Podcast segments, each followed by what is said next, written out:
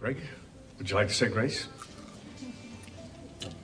Unless you have some objection. No, no, no, no, no, I'd love to. Said grace at many a dinner table.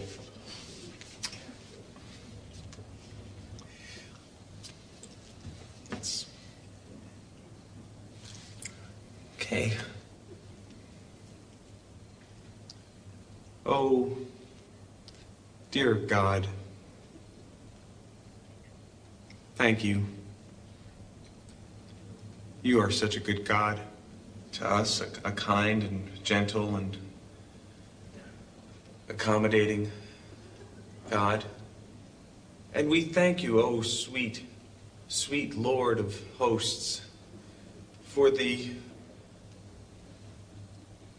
smorgasbord you have so aptly lain at our table this day and each day by day, day by day by day. Oh, dear Lord, three things we pray. To love Thee more dearly, to see Thee more clearly, to follow Thee more nearly, day by day by day. Amen. Amen. Oh, Greg, that was lovely. Thank you, Greg. That was interesting too. How many of you guys have ever been asked to pray and you weren't real sure what to say? That ever happened to any of you guys? Kind of awkward like that scene there?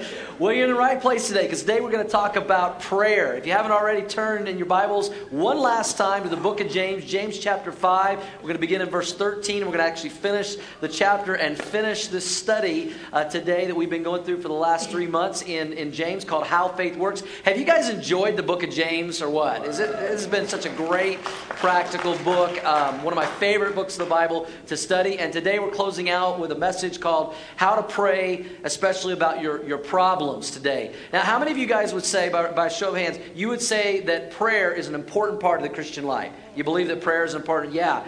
Well, 84% of Americans, actually, when they were polled, said they pray at least once a week and believe that prayer is important to a lot of people. Uh, the key verse here in James chapter 5, verse 16, the second half of verse 16, is really the key uh, verse in this whole passage. And it says this The effective, fervent prayer of a righteous man avails much. In this passage, verse 13 to 20, that we're going to look at today, James mentions prayer seven times in this passage. A lot of Bible scholars uh, call James the, uh, it says he had camel knees because he prayed so much. And throughout this book and this study, he's talked about prayer almost in every chapter. And we believe as Christians that there is power in prayer. Amen? There's power in prayer. I mean, prayer is the, one of the greatest privileges of the Christian life that we have the opportunity to talk to the God of the universe. Uh, prayer is, is one of the greatest uh, powers in the Christian life because prayer can do what God can do.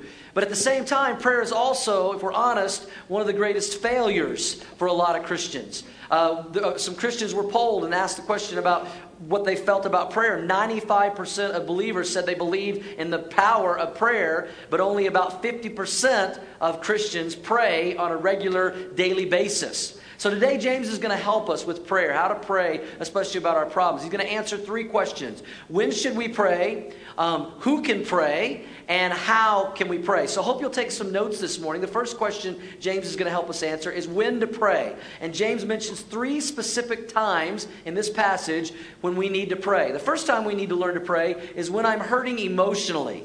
We need to pray when we're hurting emotionally. Look at verse 13. James asks this question Is anyone among you suffering? Let him do what, church? Let, okay, that's three of you. Great. All right, let's get everybody.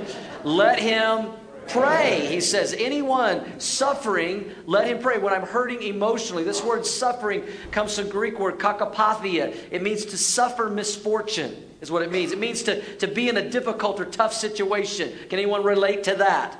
You ever been in a tough, difficult situation? You were suffering emotionally. In other words, internal distress is due to external circumstances around you and you're hurting emotionally. And this is when your, your heart is breaking, when you're, you're down in the dumps, when you're worrying, when tension maybe is at an all time high and, and, and you, you need to pray, when, when you've had one of those days, one of those, those weeks, and maybe you can relate this morning, James says that's a time when we need to learn to pray, when we're suffering, when we're hurting emotionally. Now, it's important what we pray about. I mean, what, what do we ask God? When we pray, what is it we, we ask God to do when we're in, we're in trouble? One thing we need to ask God for is wisdom. Say, God, you know, give me wisdom to understand what I'm going through, this suffering, this emotional problem. Is this something I've brought on myself? Is this something you're doing to get my attention? Or, you know, have you allowed this to come in my life to, to build my faith and, and draw me closer to you? You know, we know that life is hard and we all experience difficult times. And so, what do we do in those times when we're hurting emotionally? James says we need to pray. When we're stressed, we need to pray. David, the psalmist, in Psalm 18:4 said, In my distress, I called to the Lord in my distress. Now, last week we, we ended up with the passage in verse 12, and James told us not to swear. And so here we have the alternative to choosing to swear is we choose prayer. That we choose prayer instead of choosing to swear when we're going through stressful situations. You know, this is Christmas time. We're right in the middle of the Christmas season. Only a few shopping days left. And we talk about it and we sing songs. It's the most wonderful time of the year. And it can be for a lot of people, but for some people, it can be the most difficult time of the year. It can be the most challenging time of the year. It can be the most emotionally draining time of the year. If you're going through something with your finances or your family or something you're, you're worried about you're facing in your future or you've got a health need or your relationships. And James says if you're hurting emotionally, we need to pray. It's a time to pray. You know, life has a lot of ups and downs, doesn't it? There's, there's times we're up, there's times we're down, there's highs, there's lows. You know, life is, is kind of like the weather in Colorado. If you don't like what's happening today, stick around, it'll change. You know, we had what, almost 70 a couple of days ago. Now it's snowing this morning. And, and James knows this. And I think most of us, especially as believers, we know when we're hurting emotionally and we're going through difficulties, boy, our prayer life kicks in, doesn't it? We start praying again and we go to God when things are difficult. But James also lets us know don't just pray when you're hurting, pray when things are, are good, when things are going great. And so he tucks this into the second part of verse 13. He says, Not only should we pray when we're hurting emotionally, but he says, Is anyone cheerful, happy, things are going good? Let him do what? Sing psalms. Let him sing psalms. You know, praising God is what he's saying here. I think sometimes when things are really good, we're afraid to praise God because we're afraid God's going to zap us with a bummer. You know, we're like, oh, things are going too good. And you may not have ever thought of it this way, but praise songs and praise and worship to God is just another form of prayer. Your prayer is talking to God, acknowledging God. We, we were praying this morning when we were singing. Prayer is not just get on your knees, bow your head, close your eyes, put your hands together. We actually did today exactly what James tells us to do. When things are good in our life, he says, sing psalms. The second song that we sang in worship today came right out of Psalm chapter 8. And it's good to praise God in the good times. And it's also good to pray and talk to God in the difficult times. You know, I, I hear a lot of first time guests that come to Orchard Church and they will say things like, you know, the joy and the happiness is contagious here. You know, when I walked into Orchard Church, people were so friendly and so positive, and, and people seem like they, they really want to be here. I'm thankful we have a church like that. Amen? I, I, try to call all the first time guests, you know, that give us their, their number. I, I, just call, and most of the time I don't get them, but I leave a message and I just say, hey, thank you for being our guest at Orchard Church. Hope you enjoyed it and invite you to come back again. And uh, this week I was calling the first time guests, and I actually talked to this, this one lady, and she said, You know, um, I loved Orchard Church. I'd heard so many great things about it. She said, I knew the moment I walked in the door, this was a special place. People were happy to see each other, people were happy to be here, you know, people were engaged in the worship. And, and that's, that's awesome. We need to praise God for the good things and the good times. You know, I, I think it ought to be fun to come to church. Amen? I think it ought to be fun to come to church. And, and people ought to, I want people to come here and walk in and be like, man, what are these guys so happy about? We're happy about God. We're happy about His Word. We're happy to be with each others. You know, if we're not enjoying our Christianity, we are certainly not attracting anyone to it. But if we enjoy our Christianity and praise God in the good times, it attracts people to what we have in Jesus Christ. And James is telling us here in, in, verse 13 that we need to pray when we're hurting emotionally. We also need to praise God and pray when things are good. It's okay to be happy. The word praise is found over 550 times in the Bible. It ought to be the lifestyle of the believer. So when we're happy and things are good, we, we pray through praise. And when we're hurting emotionally, it's a time to pray. Here's another time James tells us we should pray. We should pray when I'm hurting physically, not only emotionally, but when I'm hurting physically. It's a time to pray. Verse 14 and 15. James says, Is anyone among you sick? You might want to circle that word sick. We're going to talk about that. Let him call for the elders of the church. And we don't have time to go into all this, but I, I believe the word elders here is synonymous in the scripture with pastors and bishops. And we use them interchangeably for the same position. We, we usually use, say, pastors. Let him call for the elders, the pastors, and let them pray over him. Over who? This sick person. Anointing him with oil in the name of the Lord. And the prayer of faith will save the sick, and the Lord will raise him up.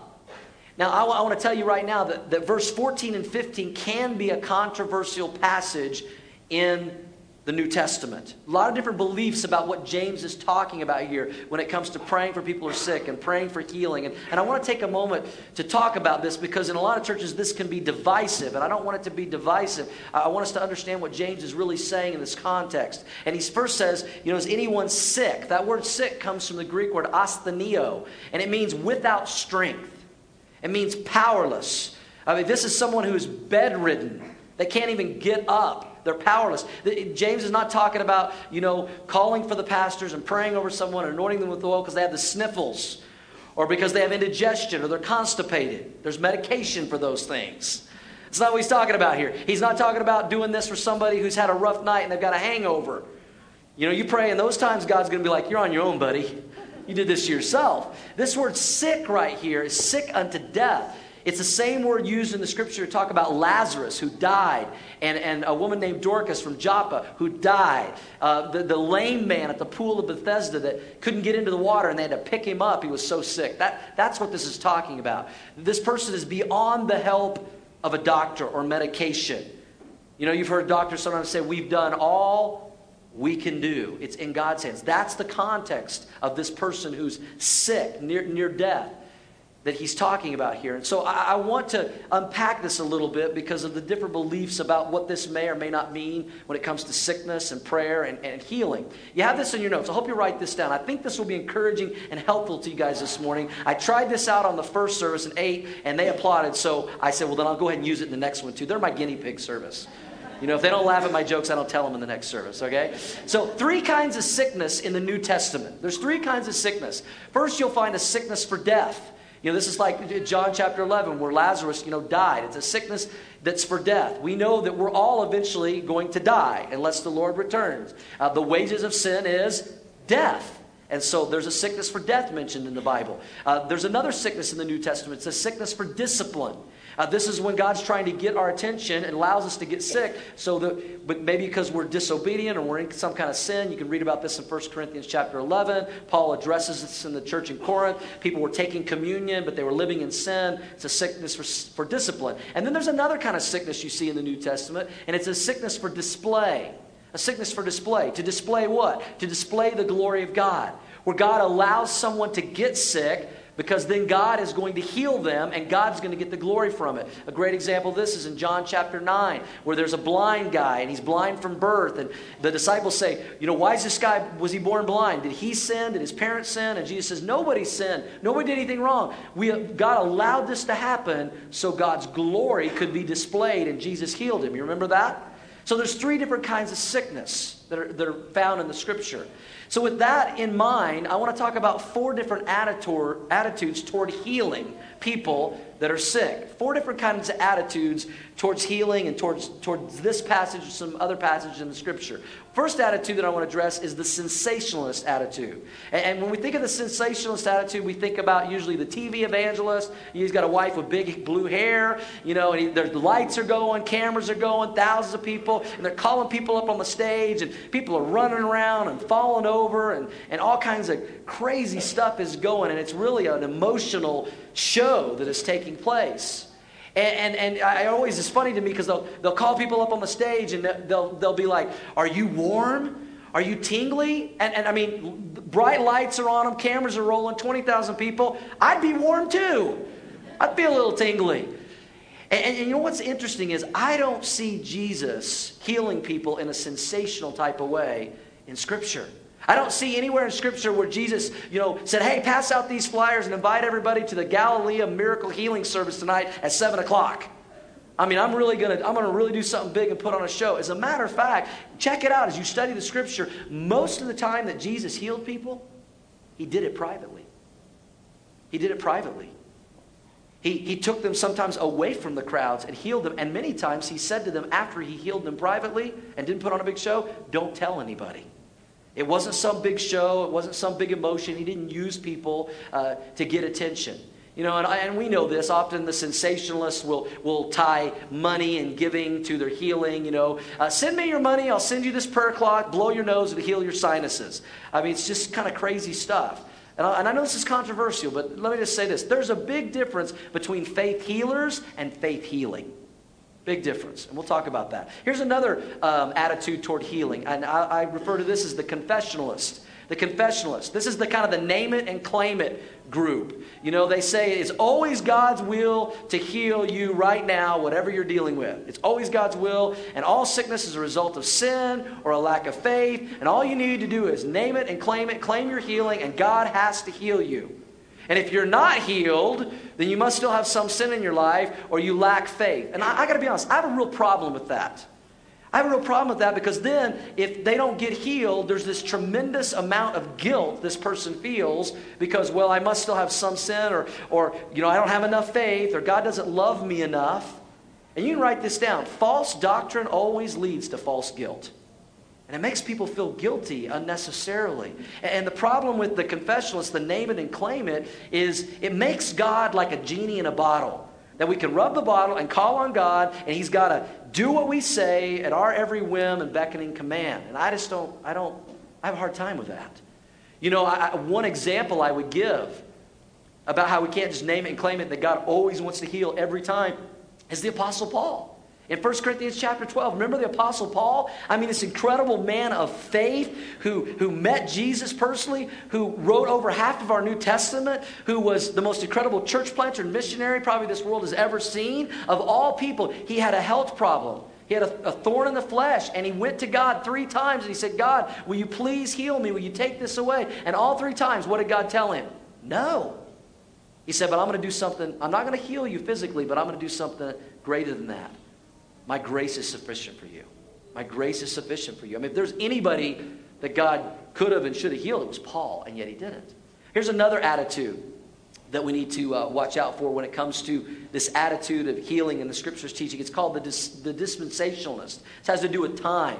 There are those who say that the gift of healing was only for, you know, book of Acts and New Testament times, and it's no longer uh, around anymore. That, that God doesn't heal anymore miraculously like he once did in the Bible. Well, I, I, I, struggle with that because my Bible tells me in Hebrews 13 8 that Jesus Christ is the same yesterday, today, and forever. I don't think God has lost any of his healing power. I think he's still just as able and capable to heal as he ever has been. Which leads me to the fourth attitude, and I guess I would consider myself this a realist.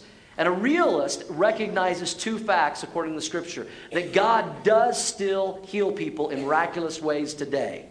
But not everyone who wants to be healed will be healed right now when we want it to happen. That's the realist. Having said that, L- let me say this I do believe that God heals all believers in Jesus Christ eventually.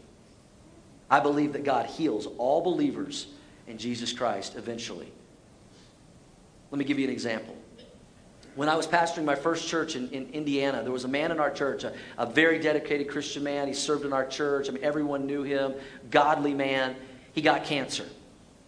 And when he got cancer the first time, we, we prayed over him, we prayed with him that, that God would, would, would heal him, and God did heal him. And his cancer went into remission. And everybody praised God for God's healing and, and, and answered prayer. About two years went by, and, and you've heard this story cancer came back. And this time, it rocked him hard.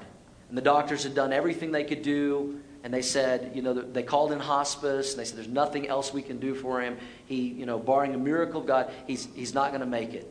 And so his wife called me, and she said, Would you, and some of the pastors, would you come over and would you apply James chapter 5, verse 14, 15? Would you, he was in his deathbed. They, they'd given him just weeks or days to live. Would you pray over him? Would you anoint him in oil and do what James 5 says? I said, Absolutely, we will. I believe in what this verse says. We went over, we, we laid hands on him, we prayed over him, we anointed him with oil, and we asked God to heal him, just like we did before. He passed away just a few days later. I remember, you know, our, our church was rocked by this because everybody knew him, and as our church was talking about this and as we were going to the viewing and the funeral, I had several people coming to me saying, Pastor, I don't, I don't understand. You know, we prayed for healing the first time and God healed him. And then you guys prayed, you anointed him well, you did what James said. And, and this time God didn't heal him. Why didn't God answer our prayer? And one by one I said, But he did. God did answer our prayer. He healed him with the ultimate healing because he is walking the streets of gold as we speak in the best condition he's ever been in his entire life. God did heal him. Amen? He did. And as I would tell people that one after the other, they would go, Oh, I didn't think about it that way. I believe God does eventually heal all believers. Sometimes it's right now, and sometimes it's for eternity as we go to heaven. I think it's important that we are very careful with this passage when it comes to sickness and healing and people that are praying for someone who's hurting physically because the emphasis here is not on the oil, the emphasis isn't on those who are praying or the healer. The emphasis here is on prayer. It's prayer and what God can do. Notice in verse 14 it says that we, we pray over them in the name of who? The Lord. Because we believe we have a Lord, we have a God who is a healer. Amen? And when He does, we praise Him. We praise Him. He gets the glory. I have people ask me sometimes, why doesn't God heal everybody right here and now? I don't, I don't know the answer to that. God has the power, but it's not always God's purpose for that person. And I think the lesson here is it's, it's always in God's power to heal, but it's not always in God's purpose to heal right here and now, and we need to accept that. So, when should we pray? We should pray when we're hurting emotionally. We should pray when we're hurting physically. And then we should also pray when we're hurting spiritually. You know, if we're struggling with, with some sin that we're battling in our life, look at what James says, the second part of verse 15. And if he has committed sins, he will be forgiven. Confess your trespasses to, to who? One another, it says. And do what? Pray for one another that you may be healed. Because the effective, fervent prayer of a righteous man avails much. I've said this before. Revealing your feeling is the beginning to healing. Now, now notice it doesn't say here that we confess our sins to someone else so they can forgive us for our sins. There's only one person who can forgive us for our sins, and that's God Almighty. Amen? But it does say we're to confess our sins and our trespasses and our spiritual challenges with other people. Why? What, what, what does it say? I mean, he says, confess your trespasses to one another so you can judge one another. Is that what it says? Confess your trespasses, your sins to one another so you can gossip. So you can make fun of them. So you can feel better about, well, I'm not that bad. So you can talk about them. No. So you can pray for one another, and it leads to healing. Revealing your feeling to someone else is the beginning of healing. And I've had people that I've talked to, whether it's somebody I'm discipling or somebody in my small group or somebody that comes to my office for counseling, and they've said, I want to share something with you, Pastor. I haven't shared with anyone, something I've been struggling with. I got to get this off my chest. I got to I got to get this out. I need some help. And the moment they start to tell me, this just weight of guilt comes off of them as they're asking for prayer and they're asking for help and healing is coming. We all need someone we can confess to. Maybe it's your discipler. Maybe it's somebody in your small group. Maybe it's your spouse. I, there's things I've shared with my wife I haven't shared with anyone else. If you're a, a kid or a teenager in here, you need to be able to talk to your parents that love you and care about you. Share what you're struggling with. They care about you. Maybe it's another Christian friend. You know, it's unfortunate. A lot of churches are known for their criticism. I want to be a church that's known for confession. That we're, this is a church that we love each other and we care for each other and we all have our struggles and that we can share that with each other so we can do what? Pray for one another. Isn't that the kind of church you want to be a part of? I do. I do. And I believe we have that here. And, and when we should confess so we can pray and there can be healing. We all need someone we can talk to. That's what I love about discipleship one on one. That in that relationship, you can share what you're struggling with, and your discipler can pray for you. And as a discipler, I share things sometimes with my disciples so they can pray for me. We all need some. Now, be careful with this. When you're choosing someone to confess to and talk to, you know, about your spiritual struggles, make sure it's somebody you can trust. Someone that cares about you, loves you, is not going to gossip about you. Someone that's not going to judge you, but they're going to offer you what Jesus offers all of us love, grace, mercy, forgiveness, compassion. Find somebody like that in your life. That's why we're always telling you guys get into discipleship, get into a small group, make connections so you can relate to one another. Now, when someone comes and they share something with us, they confess something to us, they're, they're having a spiritual struggle in their life, what are we supposed to do as Christians? How are we supposed to respond? I'll tell you what we're supposed to do. We're supposed to kick into Operation Restoration. We're to help them out. Look at verse 19 and 20. James says, Brethren, if anyone among you wanders from the truth and someone turns him back, turns him around spiritually, let him know that he who turns a sinner from the error of his way will save a soul from death and cover a multitude of sins. You help them. And there's no greater joy than being able to help another brother or sister in Christ who's maybe fallen by the wayside or they've gotten off track and you get to pray for them and you get there to help them and, and bring healing to their life. I know this firsthand how important this is in my own life. Some of you know my story, some of you know my testimony, some of you don't, but I grew up in a Christian home, and I, uh, at 14 years of age, I believed God was calling me into full time vocational ministry at 14, and I committed to that. But I turned 16, I got a car, I got a job, I got a girlfriend, I got out of youth group, I got out of church, and I started running from God. By the time I graduated high school, instead of going off to Bible college to pursue what God had called me to do, full time ministry, I went off to secular university, University of Oklahoma. I pursued a, a music degree. And I was, after four years there, after running from God for about five and a half, six years of my life, doing things that I regret to this day, that I'm ashamed of to this day, not being where God wanted me to be, I met someone in my life that I'd grown up with. They got me back in church that summer after my senior year at, at University of Oklahoma.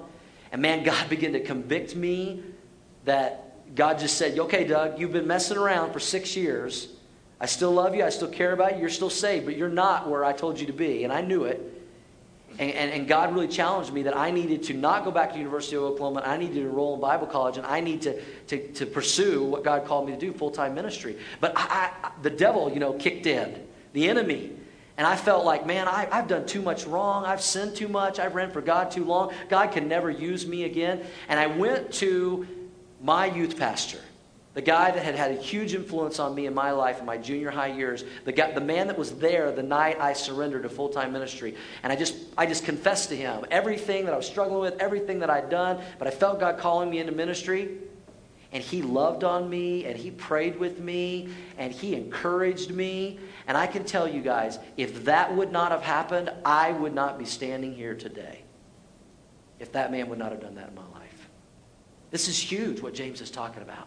It's life changing. How we can help someone and turn someone around that is hurting spiritually. And pray for them and encourage them and, and lift them up. So, when should we pray? We need to pray when we're hurting emotionally, when we're hurting physically, when we're hurting spiritually.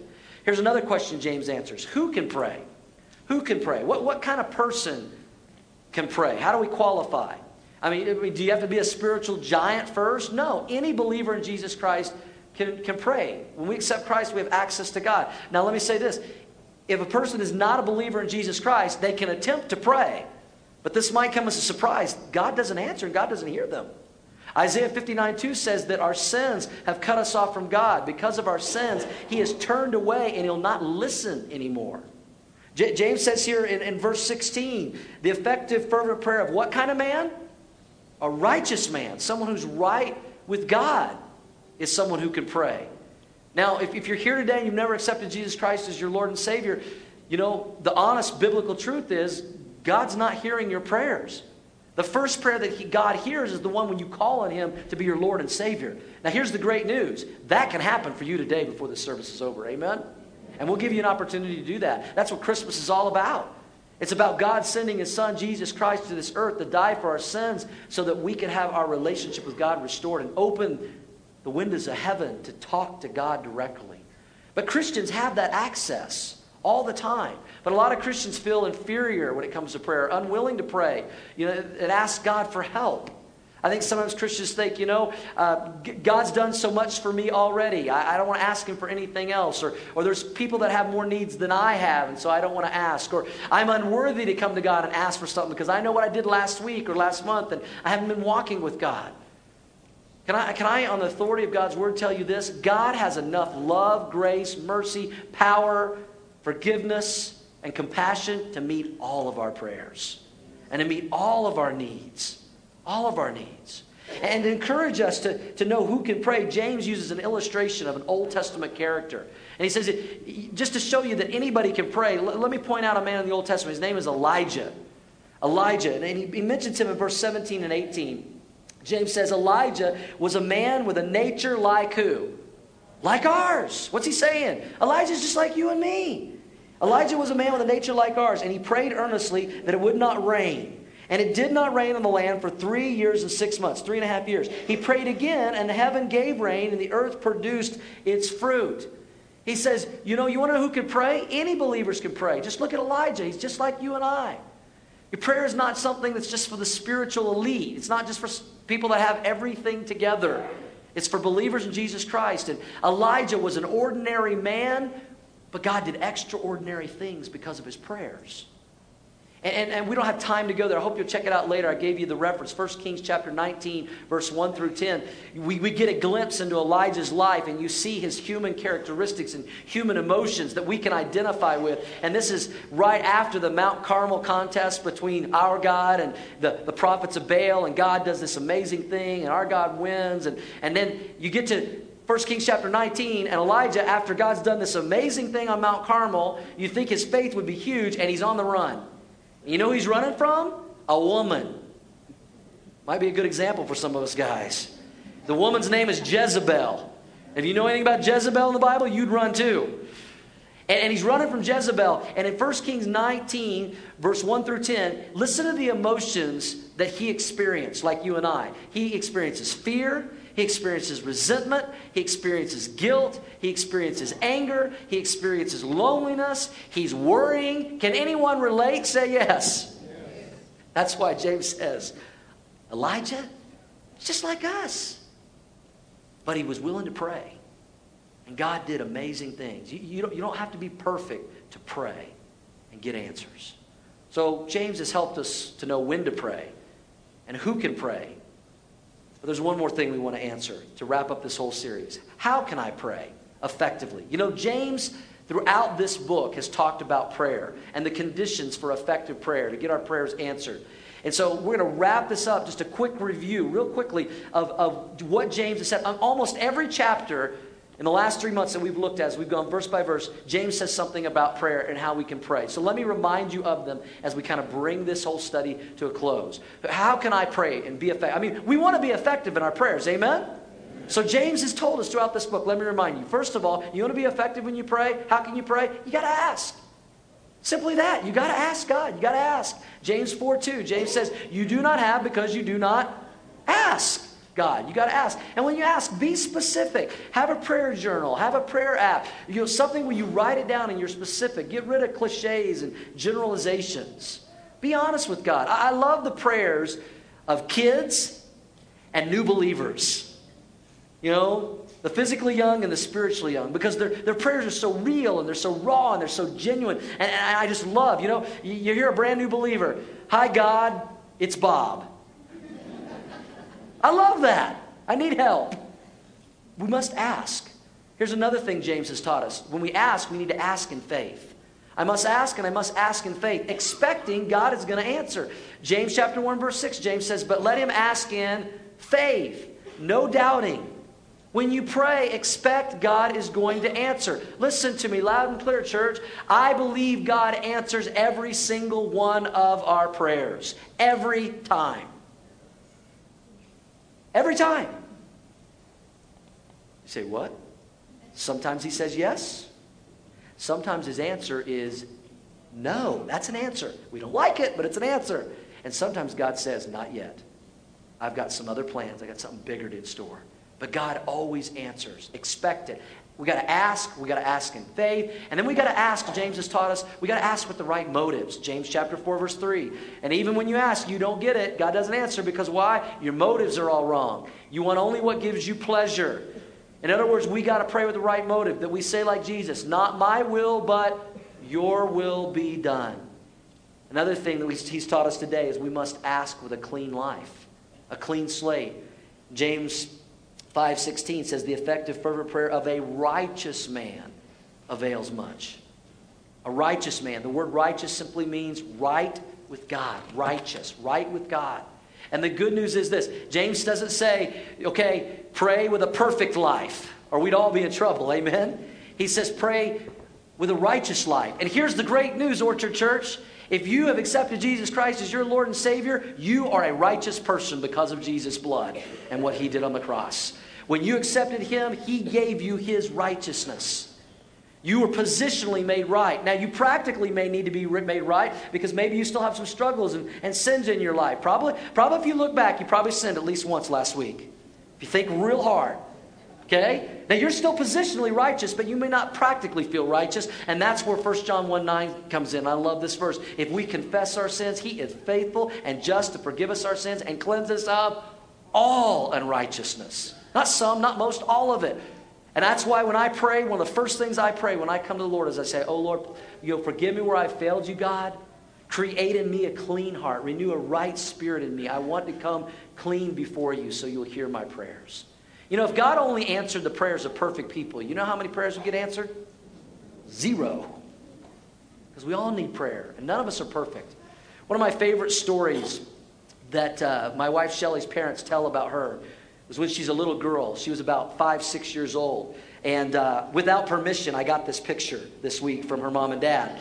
And uh, I know it looks like Shelly is the tall one in the back. That's her older sister, Lori. Um, Shelly is the one in the middle there. That's Shelly. She was about five. I think she was like six or so at this birthday, if I count the candles, six or seven. That's her sister, Julie, on the other side. And they said one night we were at um, grandma's house and we asked Shelly, she's about five or six, would you want to pray for our meal? And Shelly said, sure. And so she started praying. She thanked God for the food. And then she said, But God, I want to pray for my sister, my older sister, Lori, that she wouldn't be so grumpy. And then she went on and she said, And God, I want to pray for my older sister, Julie, that she would be, wouldn't be so mean. And then she said, Amen. She got done, and her dad said, Well, honey, Shelly, you, you prayed for you know, your sister Julie, you prayed for your sister Lori, but you didn't pray anything for yourself. And she goes, Because I don't need it. She's matured a lot since then. and the truth is, we all need it. Amen? We all need prayer. We all need it. We need to pray for each other. We need people to pray for us. So, as we wrap up this incredible book of James with prayer, let me just talk to you for a second. Let me just share my heart. How important is prayer in your life? How important is prayer in our church's life?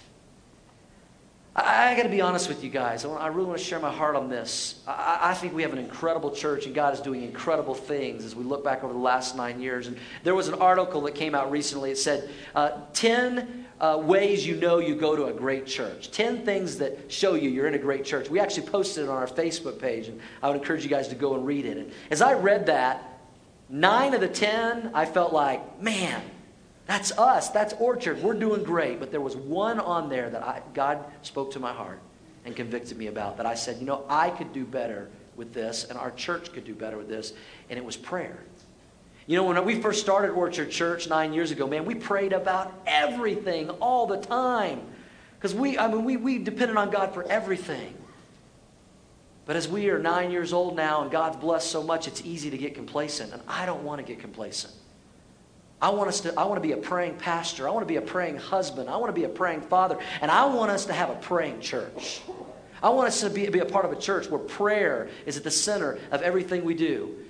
And it's really interesting. I didn't plan it this way, but God did. That we're ending the book of James talking about prayer. And I've already planned to start 2015. And one of the things we're going to talk about is the importance of prayer. I'm going to do a series starting in the first Sunday of January. And we're going to put it on the screen. It's called Small Things, Big Difference.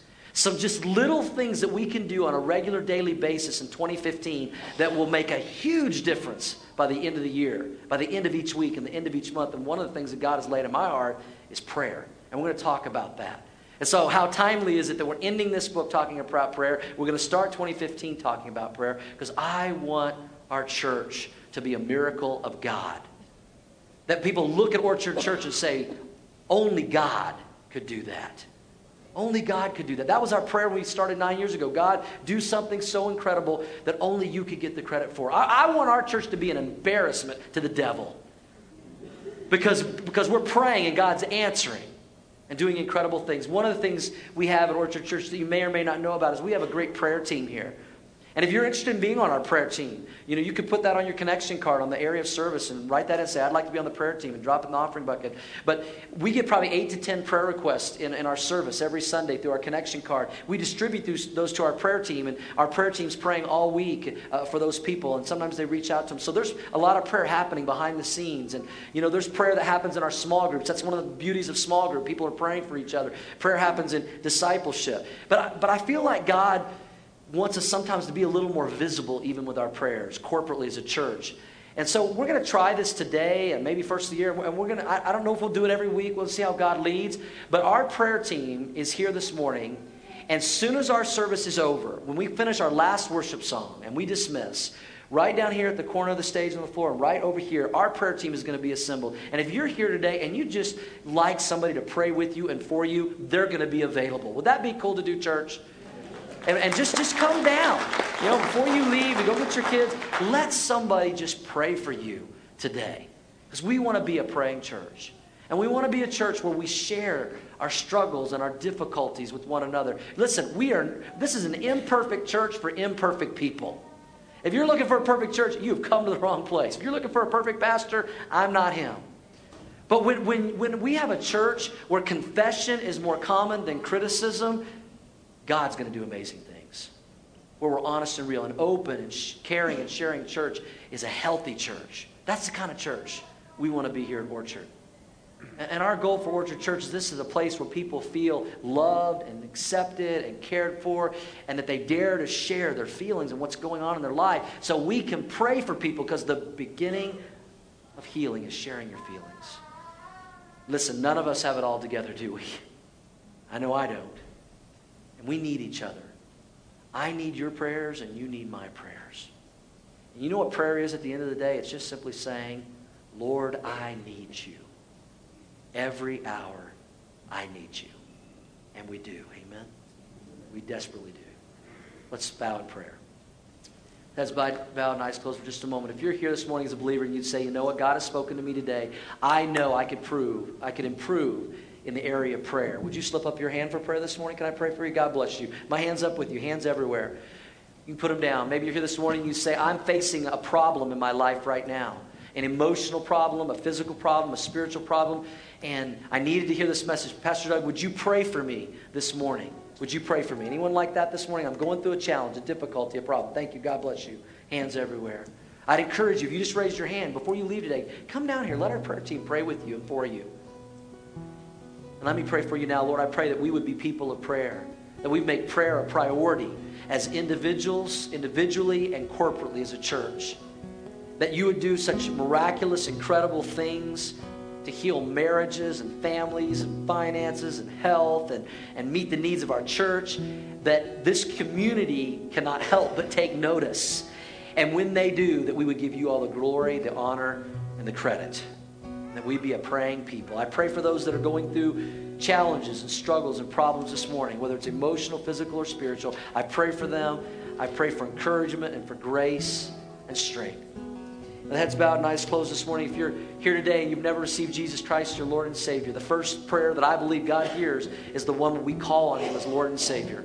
The Bible says, Whoever calls on the name of the Lord will be saved. He will listen, He will answer that prayer. If you've never done that, I want to give you an opportunity to do that right now. I want to lead you in a prayer of faith. You can pray from your heart to God's right now to invite Jesus to be your Lord and Savior. Now, listen, it's not a magic prayer, they're not magic words, but if you believe them and you put faith and belief behind them, you can accept Jesus Christ, your Lord and Savior, today. If that's you, would you pray this with me? Jesus, I call on you to come into my life to be my Lord and my Savior. Jesus, forgive me of my sins. Come into my life. Thank you for saving me. Thank you. With heads bowed and eyes closed, I don't, I don't want to embarrass anybody, but if you just prayed that prayer of faith for the first time, I want to pray for you that you would grow in your new relationship with Jesus. Would you just slip up your hand for prayer right now so I can see it? God bless you, sir. Thank you. Anyone else? God bless you, sir. Thank you. Anyone else? God bless you, ma'am. Thank you. Several people. Anyone else? I prayed that prayer. Pray for me. Father, I pray for those putting their faith and trust in you today for the first time, that they would grow in their relationship with you. Lord, we welcome them into the family of God. We celebrate their decision as the angels in heaven have broke out in praise and celebration right now. I pray we would do the same and that we would be people and a church of prayer. And we pray all this in Jesus' name. Amen. You know what to do, church. I don't need to tell you. Amen. Let's praise God. Amen. Amen.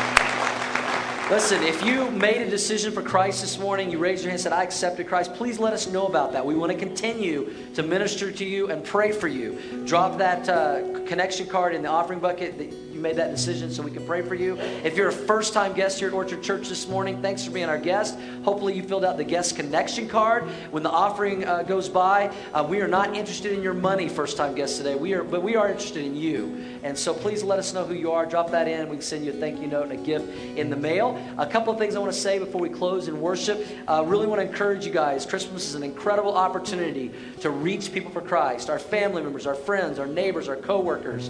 Um, this is a time of year where people go to church when they don't go any other time. And so we have designed our services and our messages to, to reach people for Jesus. I mean, we want to see, you know, hundreds of people come to Christ this Christmas season and receive the greatest gift they could ever have. Amen, church? And you, you can have a part in that. And so, first of all, our Christmas Eve, we're having four services to accommodate everyone this year two, three, four, and five o'clock. Before you leave this morning, grab some of these invite cards, give these out at all four of our services. They're going to have an incredible opportunity to accept Christ. It is going to be a, Christmas Eve service that will be talked about for a long time. You do not want to miss it. And now you guys are wondering, now wait a minute, we got a, we got a service next Sunday, right? Regular services next Sunday. We're done with James. What are we going to do? Well, we're going to have a Christmas message. I got a special Christmas message called The Best Christmas Gifts You'll Ever Get and it is designed for people that need Christ and for all of us, but uh, especially for those that don't know Jesus. So invite them next Sunday. Maybe they can't make it Christmas Eve. Have them here next Sunday, and God's going to do some incredible things as we see lives changed over the next week and a half this Christmas season. Amen. I don't know if you guys are excited, but I am. I'm, I'm pumped up. All right, let's stand. Let's close in a song of worship. Worship through our giving this morning. God bless you guys.